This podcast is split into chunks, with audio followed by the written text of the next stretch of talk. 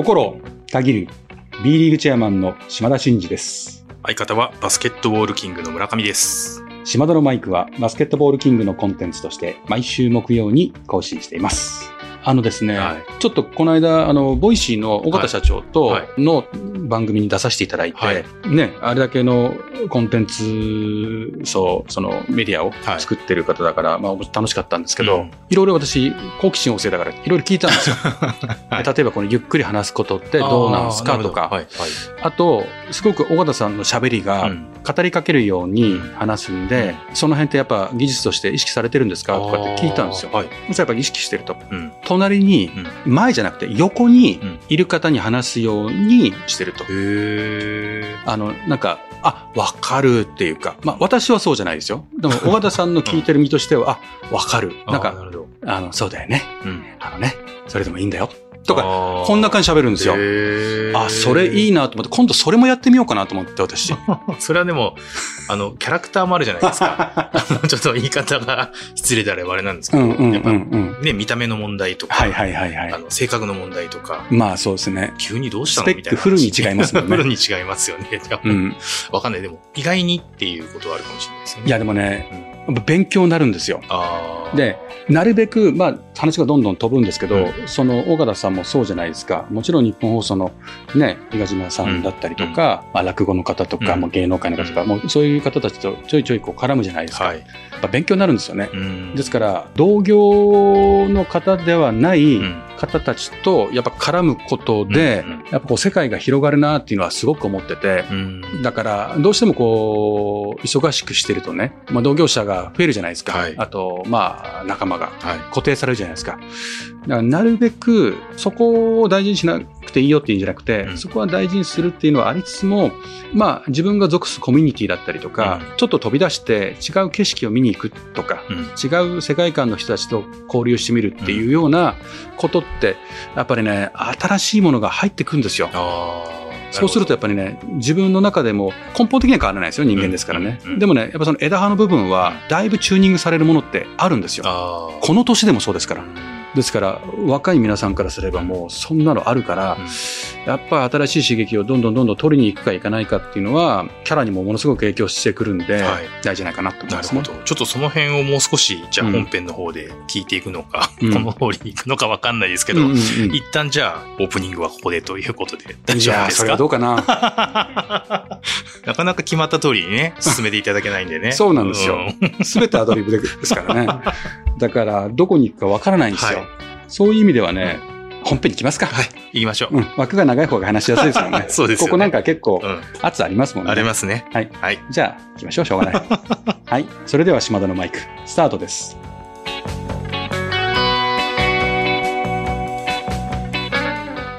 島田のマイク。この番組は全国ドライバー応援プロジェクトの提供でお送りします。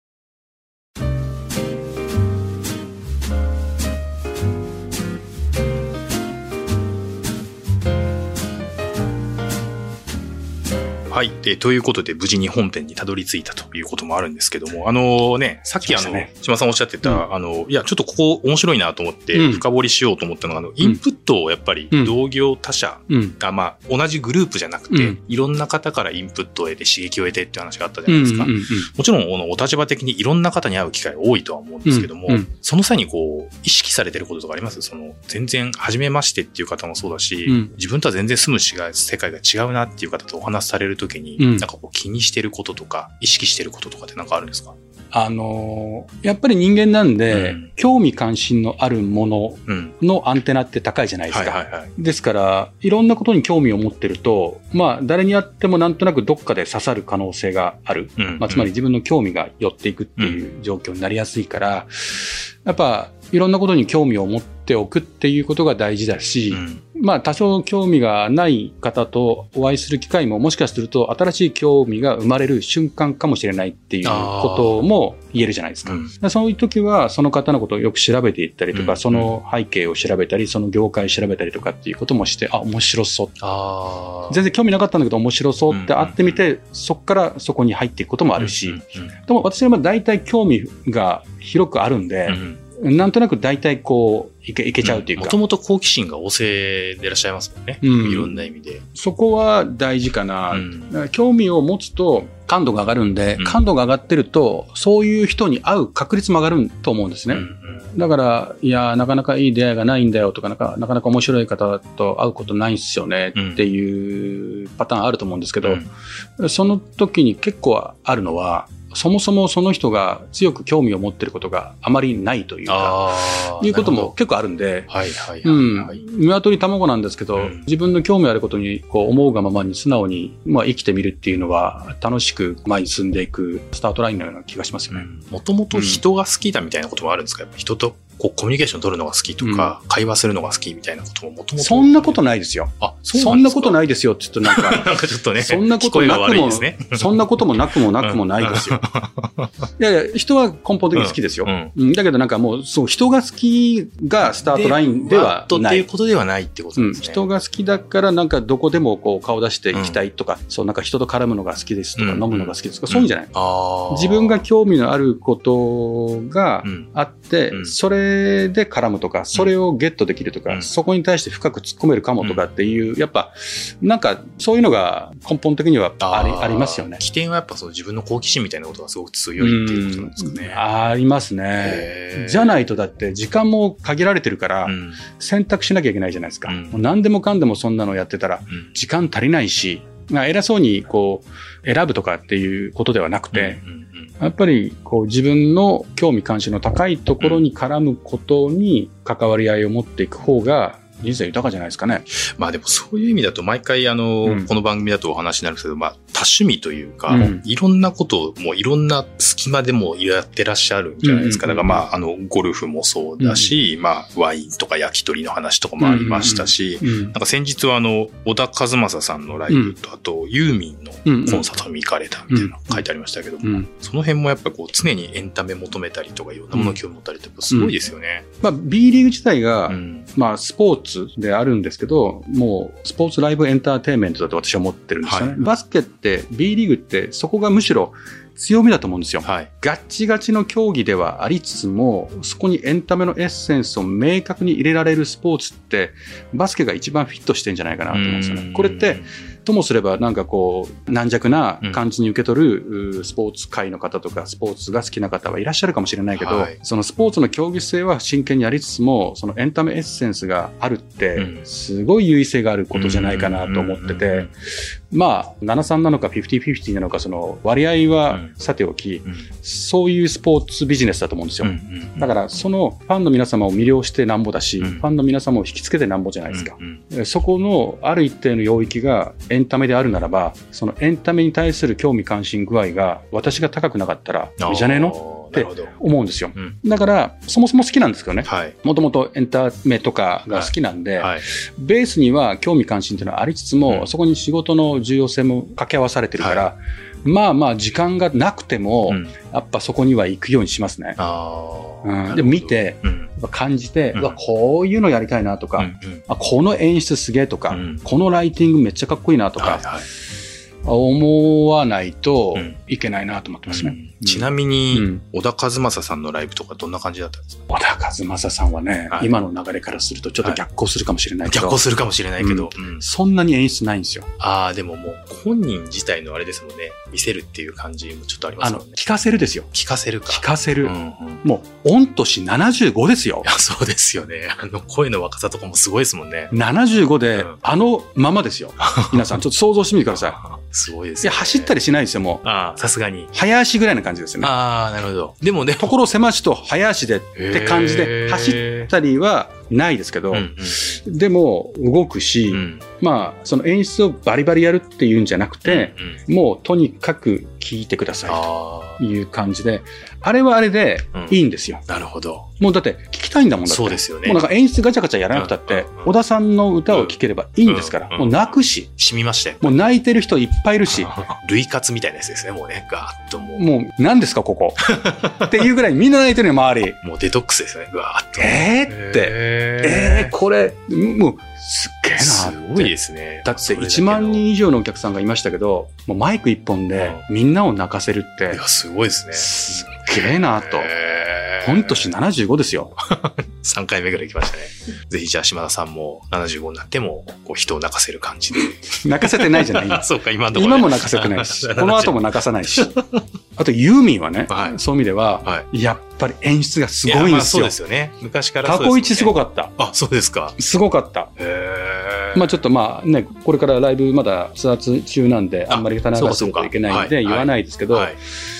その、ライブというよりはうん、もうショーですね。あ聞かせるというよりは、見せるですね、こっちは。あ、うん、なるほど。で、もうストーリーがあるんですよ。うん。オープニングからその最後のアンコールのところまで、もうストーリー性があって、そのストーリーに準じて歌の雰囲気も変わったり、うん演出も全部変わるんですよ。で、面白かったのは、うん当然アンコールあるじゃないですか。はいはいはいはい。アンコールがピークなんですよ。あ、そんなに、あれなんですか？最後の最後にぐわーっと持ってくるわけ？いやいや、普通ほら、アンコールの前の最後がピークでバッと終わって、一回、あ、その後のアンコールなんですね。要はバンドの皆さんとかが弾いて、はいはいはいで最後ちょこちょこって歌ってうんうんうん帰るはいっ。ていう感じで、なんか最後、まあ軽めにちょっと歌って帰るぐらいじゃないですか。はいはいでもここがドピーク。へーこれも一つの演出としてすごいなと面白いですね。うん。いわゆるライブの最後の一番の絶頂に持ってきた感じがあってえ、これここから？ああ、なるほど。言いたい今ちょっと 曲名。ダメです。まだツアー中なんでね。ユーミンに怒られちゃうかな。怒られちゃいますよ、俺きっと。しまちゃんダメよってユーミンに怒られちゃうから。ね、怒られます。しまちゃんっていうかどうかはちょっとあれですけど。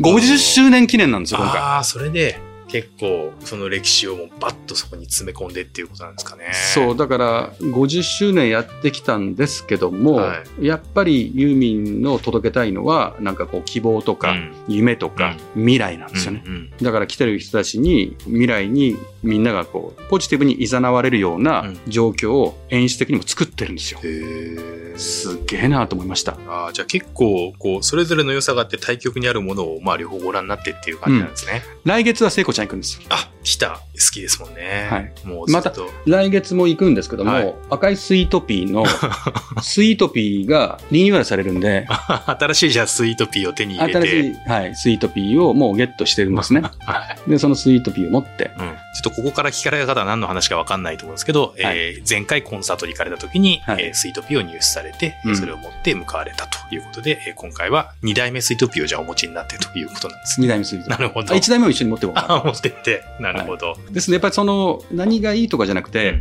さっきの話で、これ別に私は、その異常値のあるぐらいうん、興味関心がいろんなもの高いんで、うん。これがスタンダードではないと思うんですよ。はい。エンタメ全般とか、うん。スポーツとかもそうですし、マラソンやりますとかつって、はい。とかね、はい。島にはトライアスロンとか言ってたりとかするじゃないですか。はい。こういうのはちょっと異常値なんで、置いといても、うん。でもなんか、まあ別に読書でも映画鑑賞でも何でもいいんですよ。んでもそこら辺こう、いろんなものを興味があるっていうのは、いいんじゃないかなって思ってますね。うんいいわゆるこの一つのことに集中しなさいみたいな、落ち着きないわね、あんた。うん。うん。って昔から私言われてたんで、そういう感じはあるんですけど、はいでも逆に一つのことをこう職人のように極めていくっていうのも大事ですし、うんそこも否定しないうん。し、でもこういろんなことやってると、それこそコネクティングドッツじゃないけど、はいまあどっかに引っかかってくるんですよ。ああ、なるほど。仕事でもプライベートでも、うん。どっちがいいかはうん。あなた次第です。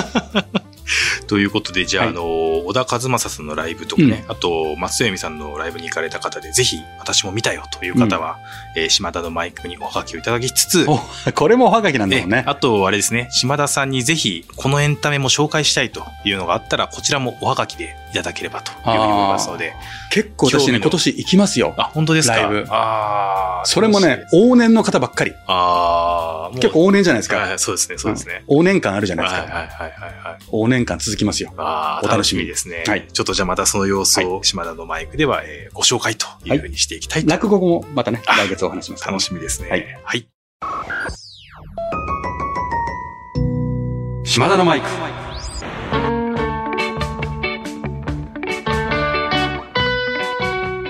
島田のマイク。この番組は全国ドライバー応援プロジェクトの提供でお送りしました。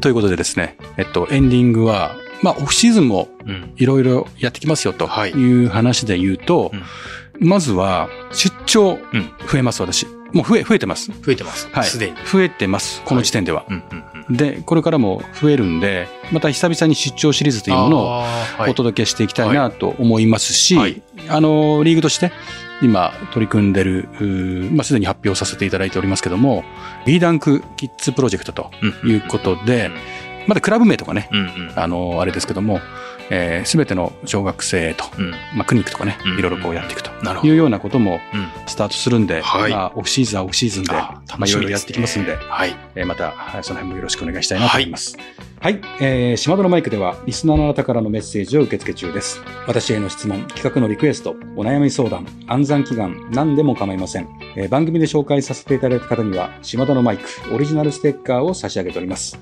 宛先は概要欄に載せております。あなたからのお便りをお待ちしております。はい。では、今日もこのまま、はい、えー、すんなり終わりたいと思います。はい、えー、島田のマイク、ここまでのお相手は、心たぎる B リーグチェアマンの島田真二と、相方の村上でした。また来週。